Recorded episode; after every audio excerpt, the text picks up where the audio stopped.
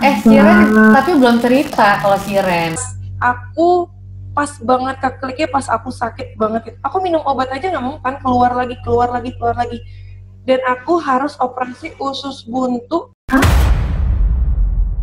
Mungkin banyak orang nggak tahu aku sempet suicidal, aku sempet asli udah taruh pisau di tangan, aku mau nabrakin mobil.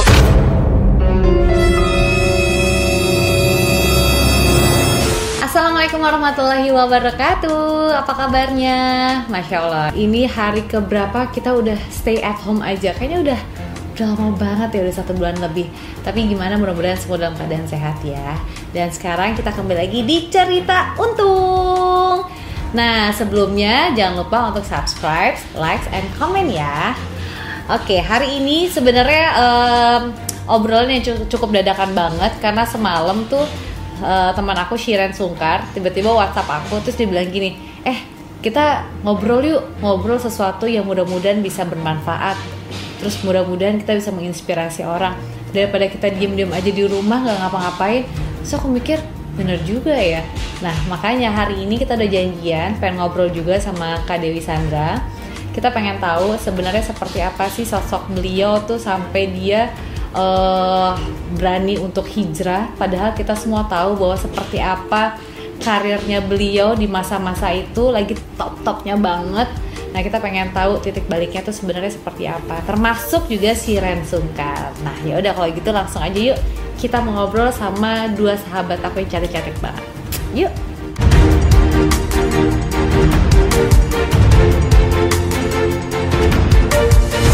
Assalamualaikum warahmatullahi wabarakatuh. Oke guys, sekarang aku udah uh, zoom bareng sama sahabat-sahabat aku. Ini ada Shiren Sungkar dan juga Dewi Sandra. Aduh, nggak ngerti deh.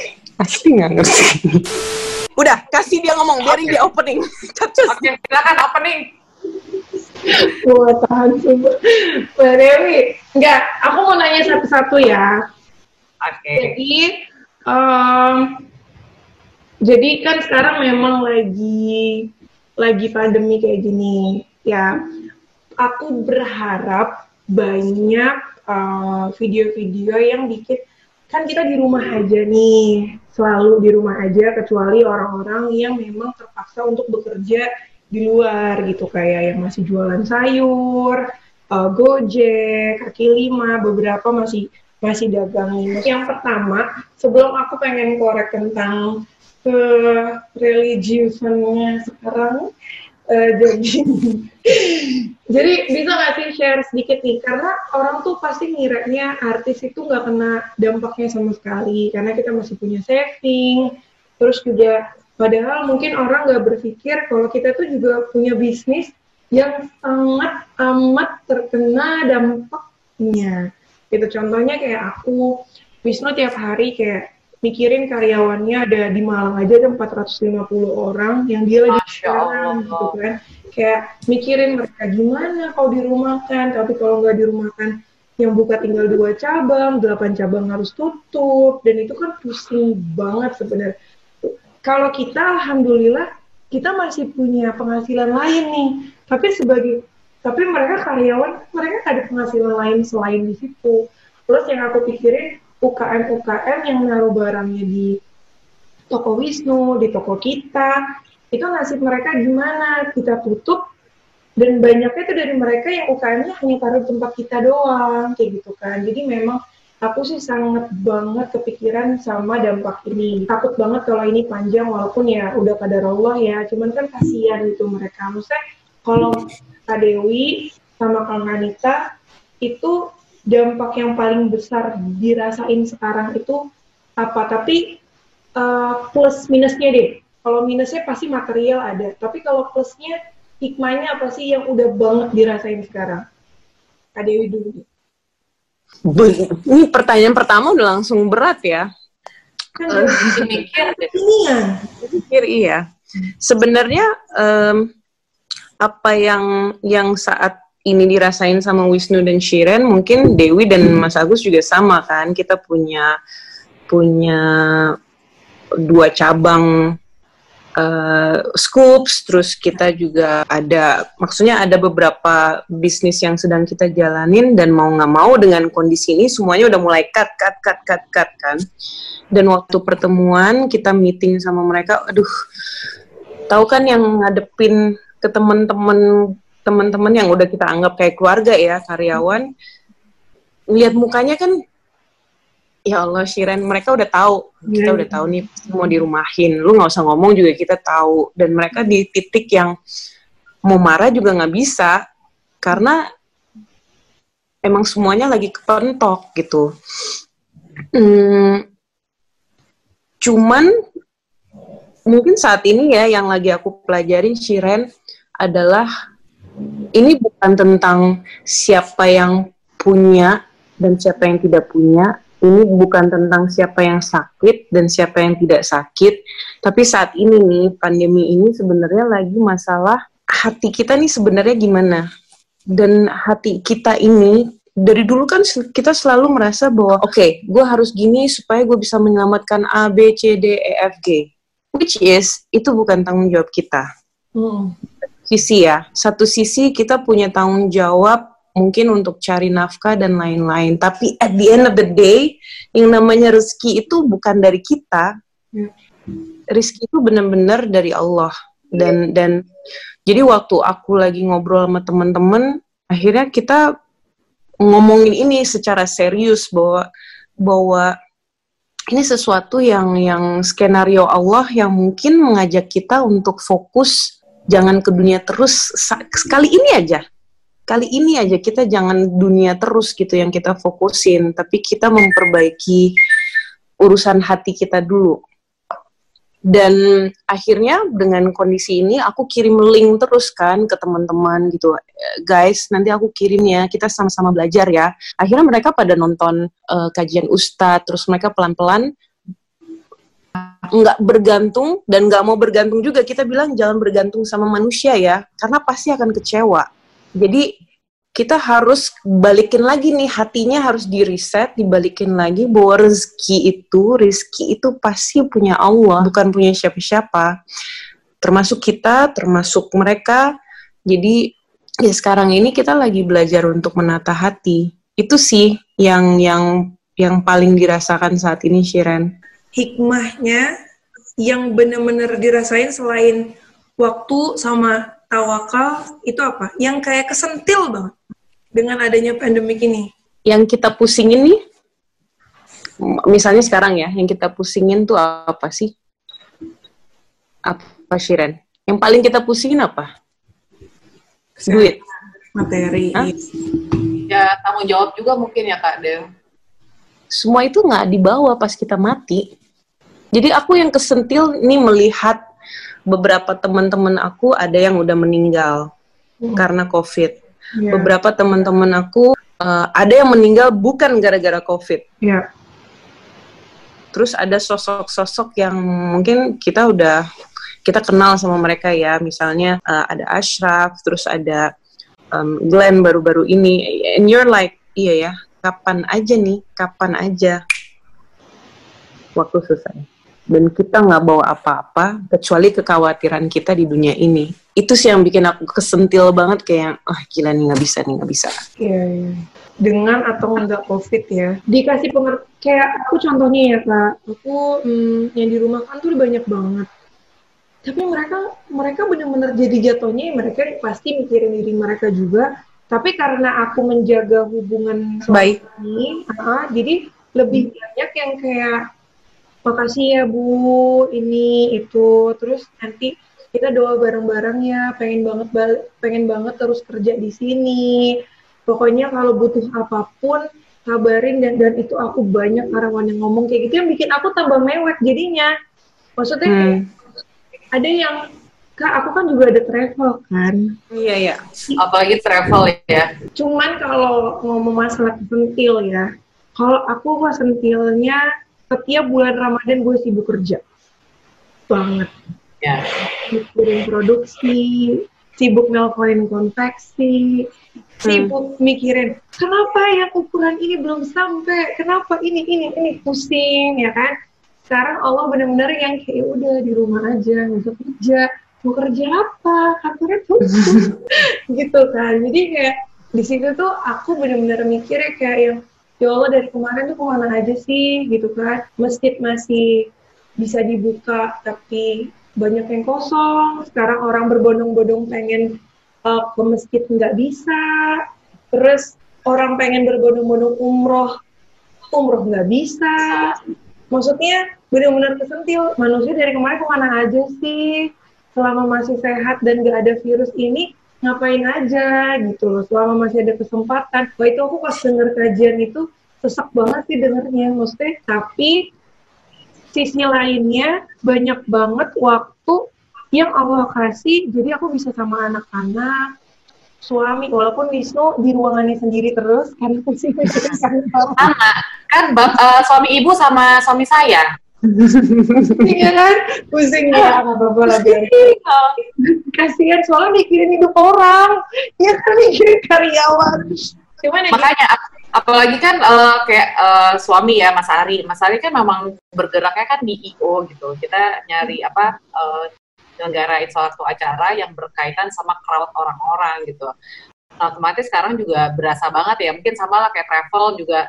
Sama hmm. halnya juga nggak bisa. Nah termasuk juga kan kayak tahun ini hijrah fest pun juga harus hijrah fest from home gitu emang uh, banyak banget sih jadi pembelajaran-pembelajaran kita gitu karena walaupun uh, ini kan semua nggak ada yang pernah punya pengalaman yang sama seperti ini gitu. Mau yeah. bicara sekitar 10-50 tahun yang lalu juga belum ada gitu. Malah yeah. sebenarnya kita harus bersyukur ketika kita dikasih cobaan kayak gini, pandemi kayak gini, tapi alhamdulillah kita udah ada teknologi yang canggih banget. Mm. Coba kalau misalnya 20 tahun yang lalu aja kita yeah. kena kayak gini gitu. Kebayang ada Spanyol waktu perang dunia kedua kan? ah, ah makanya banyak yang stres banyak yang bunuh diri gitu kan kita tuh hmm. masih bersyukur banget masih ada teknologi dan lain-lain gitu ya. ya emang benar sih balik lagi uh, kita harus cari solusi juga dari semua ini bukan jadi sekedar ya udah mau gimana lagi kita terima gitu cuma ya kayak sekarang kan ya solusinya adalah alhamdulillah sekarang kajian bisa online. Hmm. mungkin kan awal-awal kita bingung gimana nih? Nggak bisa kajian nggak bisa apa gitu. Ya tapi alhamdulillah ternyata uh, bisa online. Terus juga kayak tarawih tarawih juga kan eh, nggak uh, di masjid. Cuma ingat juga katanya kan dulu juga uh, Nabi Muhammad SAW juga dulu emang nggak tarawih juga nggak di masjid. Mungkin uh, dia juga tahu gitu. Maksudnya Rasul juga tahu bahwa ya mungkin akan ada kejadian-kejadian seperti ini. Jadi emang lu nggak wajib kok di masjid tapi lu bisa ngelakuinnya di rumah juga gitu. Jadi kayak semakin apa ya mensyukuri aja sih dengan apa yang sekarang kita alamin. Jadi sama-sama kita doa bareng biasanya nggak bisa jamaah. Karena kalau itu biasanya terlalu selalu di masjid sekarang bisa di rumah. Kamu tahu nggak hikmah terbesar tahun ini Ramadan? Apa, apa? imam, imam teraweh itu tiba-tiba jadi banyak banget. Oh iya ya ya sih. kan semua imam-imam kita laki-laki dipaksakan sekarang harus jadi pemimpin, harus baca itu namanya Quran, ya kan? Terus harus harus mengajak keluarganya untuk ini, ayo Syiratul Mustaqim yuk. Ya. Itu skenario Allah tuh keren banget sih. Kalau kalau kita kalau aku sih lihat itu ya, keren banget, keren. Iya, masya Allah. Mas Ari baca uh, imamnya gimana? Mas Ari. Eh Mas Ari udah hafal Al-Muluk loh. Wih. Masya Allah. Alhamdulillah. Tapi aku juga mau Ustaz Adi terus ya. Karena takut ketemu Ustaz Adi kan, jadi harus gitu. Keren banget sih, masya Allah. Alhamdulillah, apa sih? Uh, aku juga bersyukur banget gitu. Mas Ari tuh uh, apa namanya? Untung dia nggak ada di sini, jadi aku bisa ngomongin dia. Jadi kan yang baik-baik. Selama ini kan aku tuh sama dia tuh bayangin ya, eh, udah jalan 15 tahun kan pernikahan kita. Wow, udah 15 uh, tahun. Keren. Oh. Alhamdulillah tahun ini. Masya Allah, Masya Allah. 15 nah, tahun. Terus uh, kan kita baru benar-benar baru belajar itu kan baru berapa tahun belakang ya. Tapi ya senangnya itu progresnya beliau tuh uh, senang banget gitu. Jadi kalau dulu uh, biasa kan kita sholat ya paling kalau nggak trikul ya udah gitu kan paling hmm. uh, ya nggak jauh-jauh dari itulah gitu. Nah tapi sekarang alhamdulillah banyak banget surat-surat yang aku aja, ih surat apa lagi nih, ih, surat apa lagi. Uh -uh. Jadi yeah. kayak uh, kayak semakin uh, memotivasi diri gitu. Jadi kayak ayo harus belajar lagi, harus belajar lagi. Dan alhamdulillah Mas Ari juga kayak, ayo kamu udah bisa almok belum? Misalnya kayak gitu contoh. Terus kita yang kayak yaudah ya main sambung ayat. Mungkin kalau dulu nyanyi-nyanyi bareng gitu, misalnya di kamar mandi nyanyi uh, saling ini duet-duetan. Eh sekarang uh, apa namanya sebelum tidur ya kita bisa salam-salatan apa namanya sambung ayat kayak gitu. Ya, Masya Allah. Alhamdulillah sih doain ya Amin. Amin. Ini aku mau nanya yang lain ya, selain corona ya.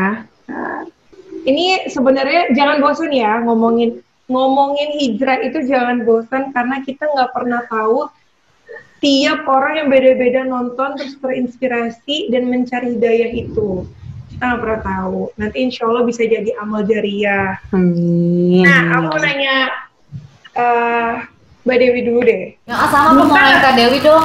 Iya, kalau aku waktu awal-awal banget, mungkin banyak orang nggak tahu aku sempet suicidal, aku sempet asli udah taruh pisau di tangan, aku mau nabrakin mobil, aku tapi ada time tuh lagi lagi pik-piknya lagi nyanyi, cuman di saat bersamaan itu nyokap lagi sakit, gagal ginjal, terus lagi itu lagi kasus rumah tangga, terus ya, pokoknya hal-hal yang membuat aku yang gila ya gue kayaknya jahat-jahat banget juga enggak ya. Gue nggak pernah nyuri gue nggak pernah nyolong gue nggak pernah nyakitin orang dari hati gitu ya.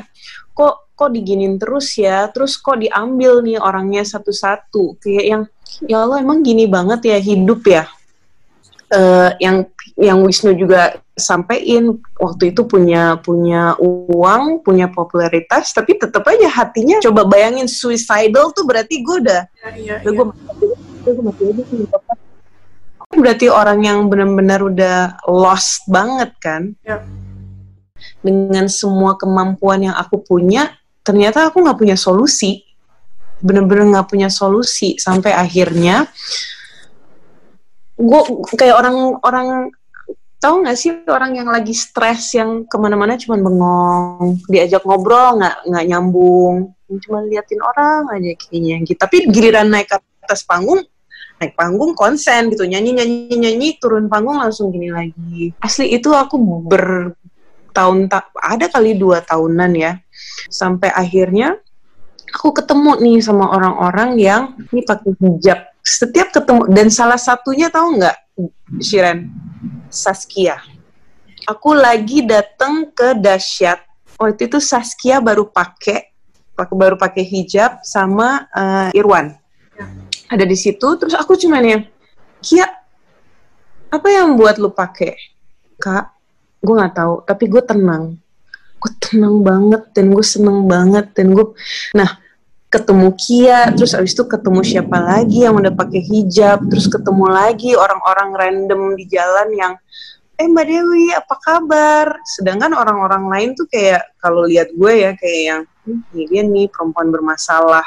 Jadi udah judge duluan, tapi orang-orang yang hijab mungkin karena udah nggak sibuk dengan nonton gosip-gosip dan lain-lain, jadi mereka yang uh, kirimin apa gitu, kirimin makanan. Terus salah satunya uh, Mbak Lia, Mbak Lia Nanang, hmm. kita ketemu di supermarket, baik banget di situ, terus minta nomor telepon dan eh, karena lagi stres dan nggak mikir kasih nomor telepon ke dia, terus dia kirimin WhatsApp terus untuk ke kajian.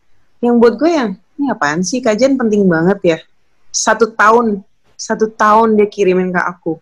Sampai akhirnya, sampai akhirnya aku menyerah, aku bilang, you know what, udah gue udah cari solusi ke mana-mana mungkin mungkin aja nih solusinya ada di sini.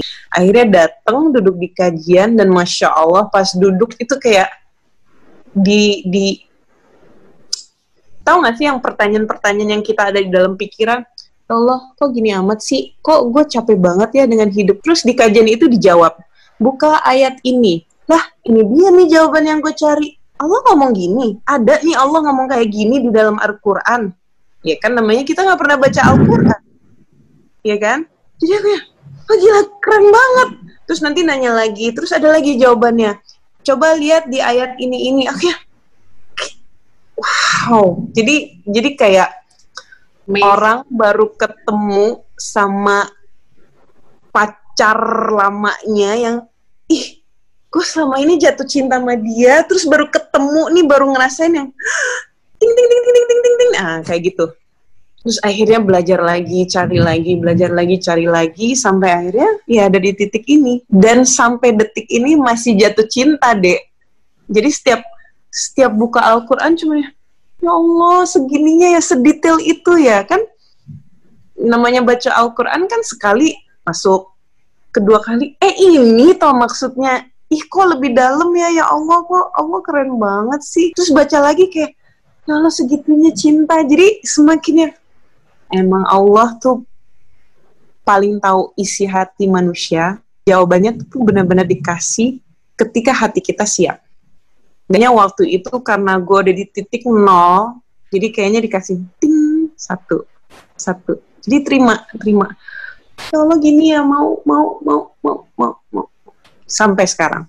Jadi nggak ada kata penyesalan karena justru karena udah ngerasain Ih, gila ya ini agama kenikmatannya tuh nggak bisa di udah deh kalau mau dibalikin ke zaman dulu nggak ada papanya nggak ada papanya kalau aku sekarang merasakan diambil nih agamaku, gila aku akan stresnya akan 10 bahkan 100 kali lipat daripada yang kemarin-kemarin itu. Gitu sih.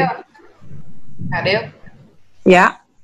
Ketika itu Kak Dew itu langsung apakah langsung in love banget sama kajian yang pertama itu? Atau juga sempat pernah ada perdebatan hati nggak sih? Karena pada dasarnya mama kita emang udah misalnya udah muslim gitu kan. Hmm. kadang tuh kita tuh kayak kayak aku nih aku lahir udah muslim gitu. Tapi ketika aku muslim tuh nggak nggak belajar gitu banget gitu. Malah kadang ada banyak pertentangan-pertentangan yang maksudnya kayak ih nggak apa-apa tahu gini misalnya kayak dari lingkungan gitu. Nggak usah terlalu gimana gimana banget lah. Kita tuh muslim tuh gini-gini aja santai aja. Biasa-biasa aja ya, jangan lebay.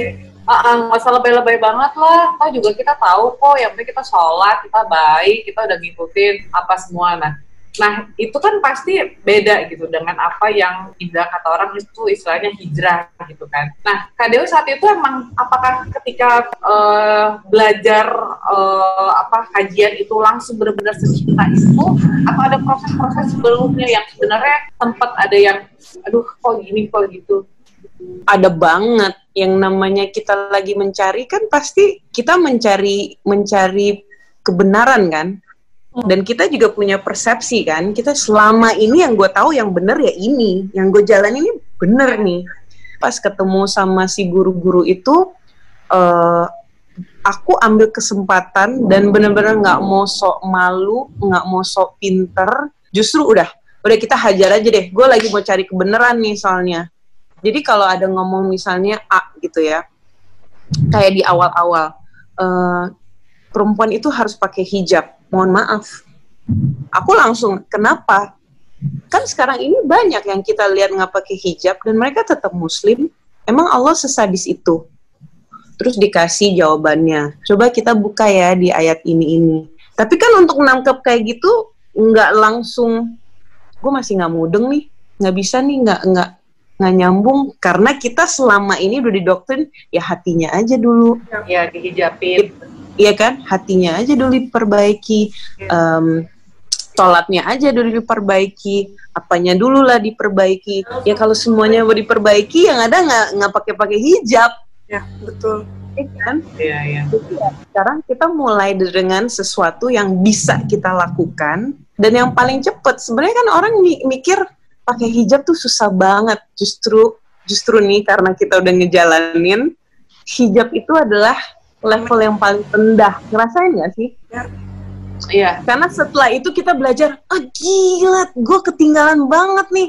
Belajar Al-Quran, bacaan, hafalan, sholat, fikih, apa. Ya Allah selama ini gue ketinggalan itu tuh. Seru sih. Makanya semakin belajar semakin yang, ah oh, gila, ini agama keren banget. keren udah banget banget apalagi kalau lagi baca Quran sama terjemahannya aku pernah cari tahu tentang misalnya aku pengen tahu tentang ceritanya Nabi Yusuf gitu ya. Kalau searching itu kan kadang-kadang gak detail banget. Gue mikir apa yang gue searching? Kenapa gue gak baca aja surat Yusuf? Hmm. gue baca itu kayak baca cerita loh. Keren ya. Masya Allah ada beberapa yang harus kita cari lagi misalnya di hmm. uh, di tempat lain gitu. Tapi di situ udah dijelasin semua. Cuman kan kadang-kadang bahasa Al-Quran aku nggak ngerti.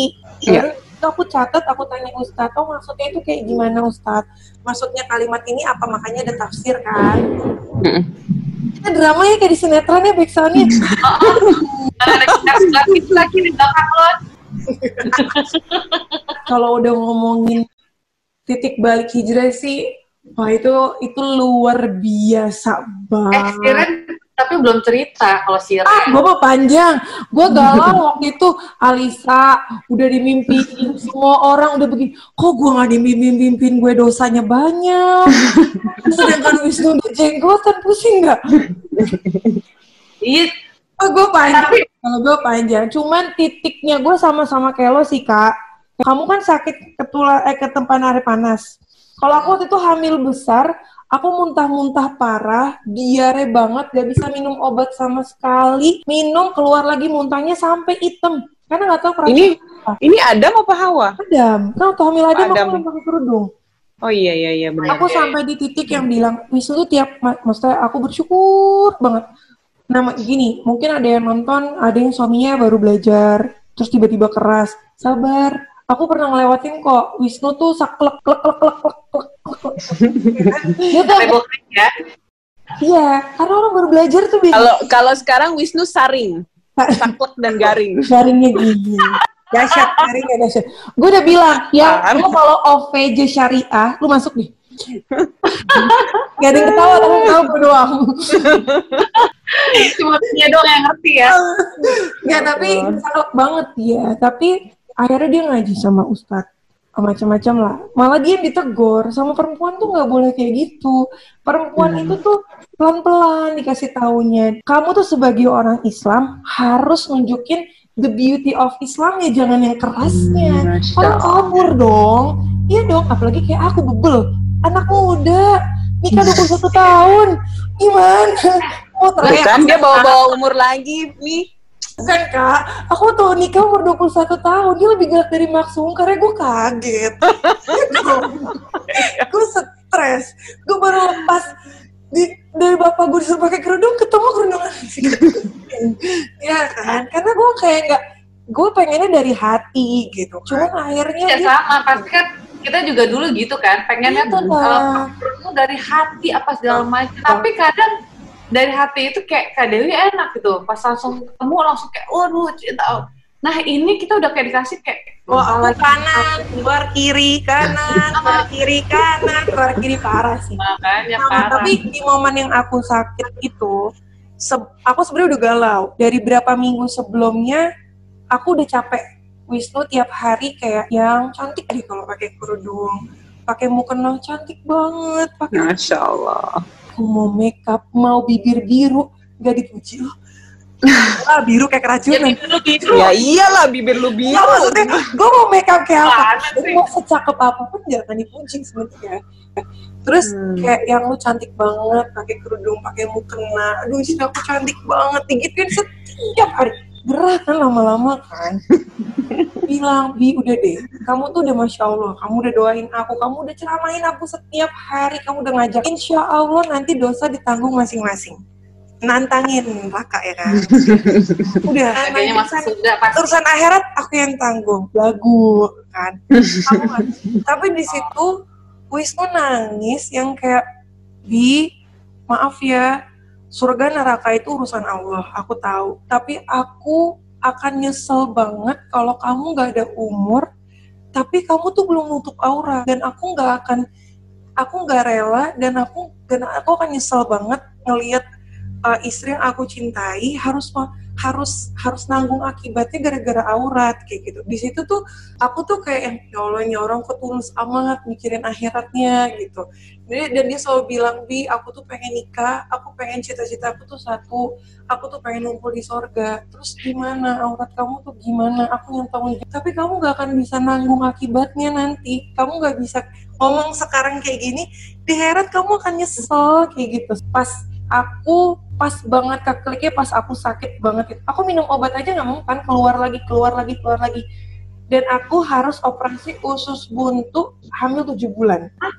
Dan wow, itu aku bisa? stres hamil pertama aku harus dibelek sininya anak. Itu aku stres banget sih. Aku nangis terus terusan dan aku nggak pernah shaking sampai ketakutan mati kayak gitu. Hmm. terus lu pas banget sama banget. Bis itu ngomong situ bi di aku bilang ya ngaji dong apain gitu biar aku agak tenang gitu kan. Terus dia udah ngaji segala macam aku tetap nggak tenang. Dia bilang bi kamu sholat kamu sebagai muslim puasa. Terus kewajiban apa yang belum kamu penuhi? Wah di situ aku langsung hmm. kepikiran sih. Nggak ada filter ya? Kalau lep lep lep. Nggak ada filter kamu. Ya kalau mau melahirkan kamu mau operasi kamu hidup mati ini kamu yakin? Kamu sanggup? Kamu yakin kamu mau nutup aurat pas di kafan aku bisa mikir loh kak. Aku stres. Stresnya dalam arti gue tuh takut. Dan gue tuh langsung kayak inget dosanya tuh banget. Dan aku bersyukur atas perasaan itu. Karena itu hidayah menurut aku. Ya. dan itu perasaan ya. yang nggak bisa dibeli. Dan aku benar-benar kayak di aku bulan depan berapa hari lagi tuh bulan puasa? Ya aku bulan depan kayaknya aku pengen banget pakai kerudung gitu. Dan dia nangis kan. Padahal hmm. itu aku masih gini kan emang dasar ababil gitu ya. Iya kan? Kayak kalau gue pengen pakai kerudung ini aku pengen pakai kerudung ini bulan depan. Mungkin aja nih kalau yang ketok pintu habis itu yang jenguk teman-teman aku yang agak gesek gitu ya. Kayak kerudung kan coba yang datang Vita langsung gitu ya. Itu ya. Oh yang datang siapa Siapa? Sayang, ya kan? Siapa? Orang pertama yang ketok pintu abis aku ngomong jilbab, Oki. Oki datang jenguk aku. Masya Allah. Wisnu nangis Oki. Kata Dewi. Iya, Wisnu nangis ngomong kayak gini. Ki, Shirin pengen pakai kerudung. Soki nangis juga. ini kayak kayak diatur dan itu gue jadi tambah nangis sih itu aku bilang masya allah alhamdulillah dikasih kesempatan kita semua. Langsung kayak gitu wah ini ini untung nggak ini? Datang gue bisa berubah lagi hati gue oh gila yang datang. Gini kayak mm, mm, mm, mm, ngomong apa nih? Tapi masya Allah sih maksudnya semua orang tuh pasti punya titik baliknya masing-masing. Dan aku bersyukur banget Wisnu tuh pelan-pelan banget ngajarin aku. Kerudung hmm. aku aja kan masih kelayangan ya. Naik turun naik turun naik turun. Semua proses kerudung pun juga ada ada satu. Aku waktu acara berita Islami masa kini nggak tahu kenapa waktu itu jadi kepengen banget kerudungnya agak panjang dikit gitu kan. Karena dulu kan masih ketat banget. Dan aku pun nggak mau ngejudge mereka karena semuanya butuh proses dan aku punya pernah di proses itu gitu. Pas kerudungnya aku bilang mau pas bulan puasa setelah udah berapa tahun lagi kerudung kayak terus dia bilangnya tumben kerudungnya bagus panjangan dikit. Terus aku bilang ya yang kayaknya mulai hari ini aku mencoba untuk pakai yang longgar deh. Kerudungnya aku mau panjang jadi nangis loh dia bilang makasih hmm. mau bantuin aku di akhir. Oh. itu baperan banget ya ternyata. Baperan banget loh. Thank you makasih banget nangis ya. mau dengerin aku. Gue gue tuh kayak kok gue kayaknya bebel banget sih? Kayaknya kok susah banget dinasehatin ya sebel deh ya semua orang punya masing-masing gitu. Desi ini ntar dua jam editor gue meledak nih kepalanya. eh ini aja dong satu terakhir terakhir Kak Dewi. Hai. Kasih ini juga dong kasih uh, tips atau apa gitu uh, buat Kak Dewi tuh gimana sih sekarang itu kan kalau kita lihat Kak Dewi tuh kayak uh, komit banget gitu loh untuk belajarnya gitu. Pernah nggak sih ngalamin naik turun juga terus gimana sama Mas Agus tuh bisa solid banget. Menurut aku tuh kalian tuh keren banget gitu loh. Saling mendukung dan uh, saling support gitu. Nggak kayak apa ya kadang tuh ada beberapa pasangan tuh yang uh, terlalu ih kamu harus apa harus apa. Tapi aku lihat tuh Kak Dewi sama Mas Agus orangnya santai banget gitu. Walaupun kayak apa ya Uh, kan kalau aku sama Shiren kan kita sama-sama punya suami yang kerjanya di entertainment gitu. Yeah. Jadi kita tuh tahu lah seperti apa. Kan bukan. Kalau kan bukan gitu. Tapi dia sangat memahami itu dan menurut aku tuh keren banget.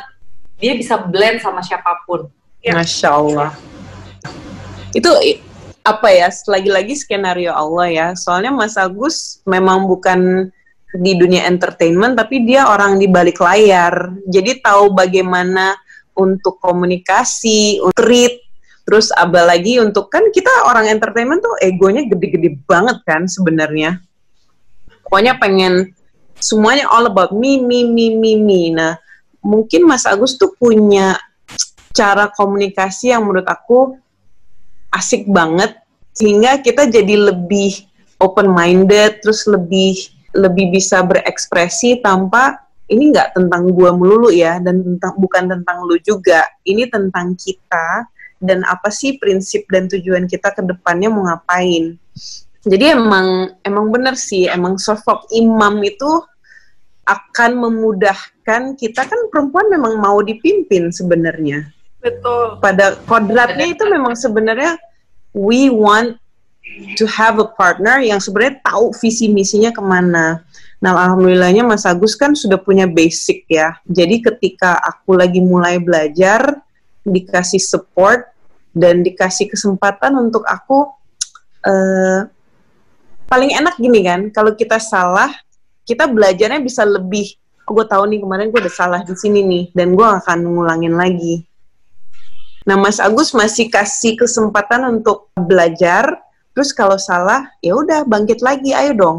Gimana caranya? Jadi dikasih kasih kesempatan untuk mandiri juga. Tapi tetap dalam konteks dan koridor yang dijagain sama beliau ya. Nah, terus akhirnya apa yang membuat aku tetap uh, apa ya?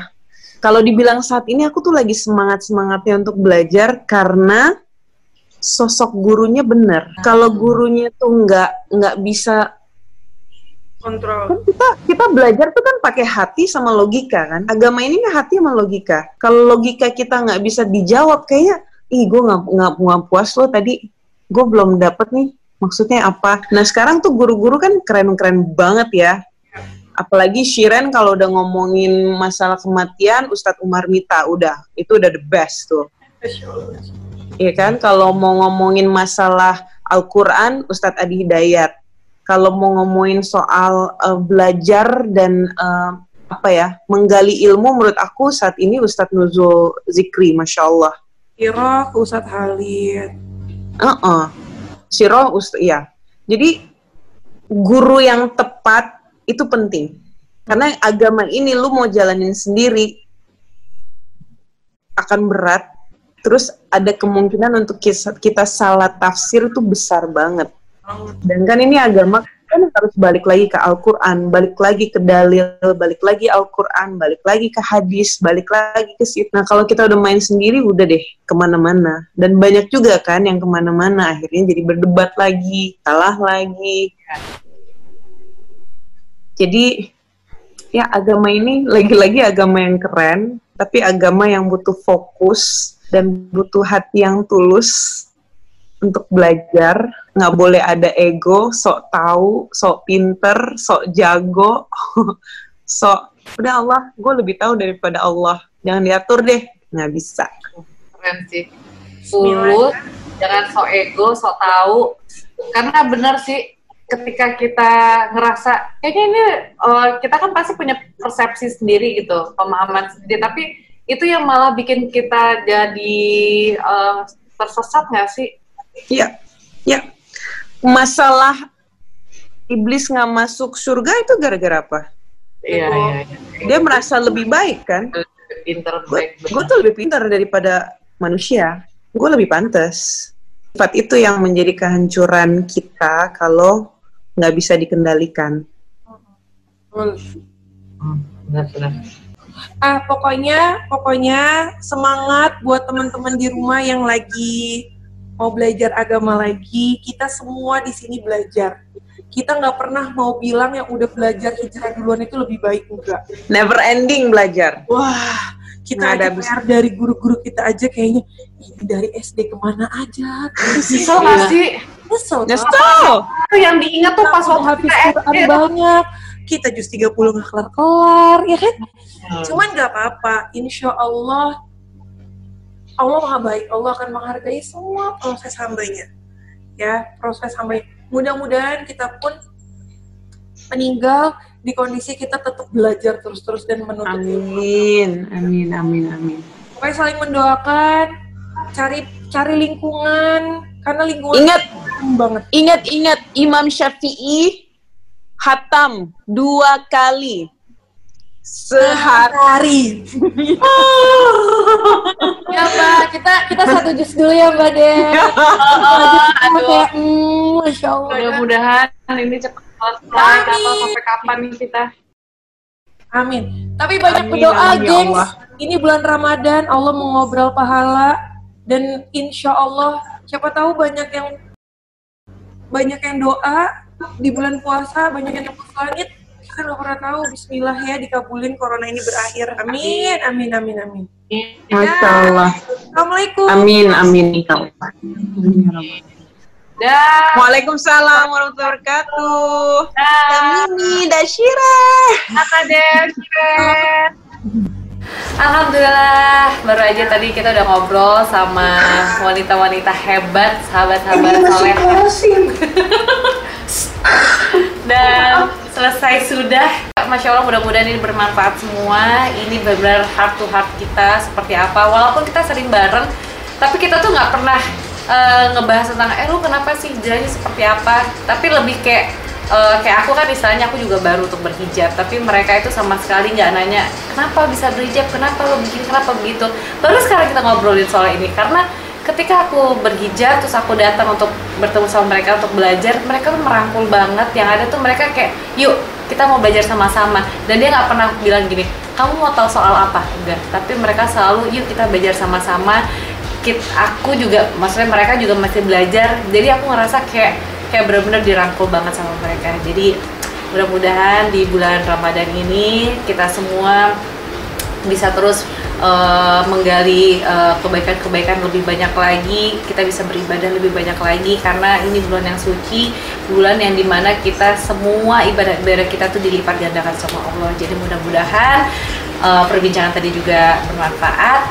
Insya Allah kita akan ngobrol lagi sama siapa aja yang kira-kira bisa menginspirasi teman-teman semua. Kalau gitu aku juga pamit ya. Tapi jangan lupa untuk selalu subscribe, comment, and like di Cerita Untung. Wassalamualaikum warahmatullahi wabarakatuh.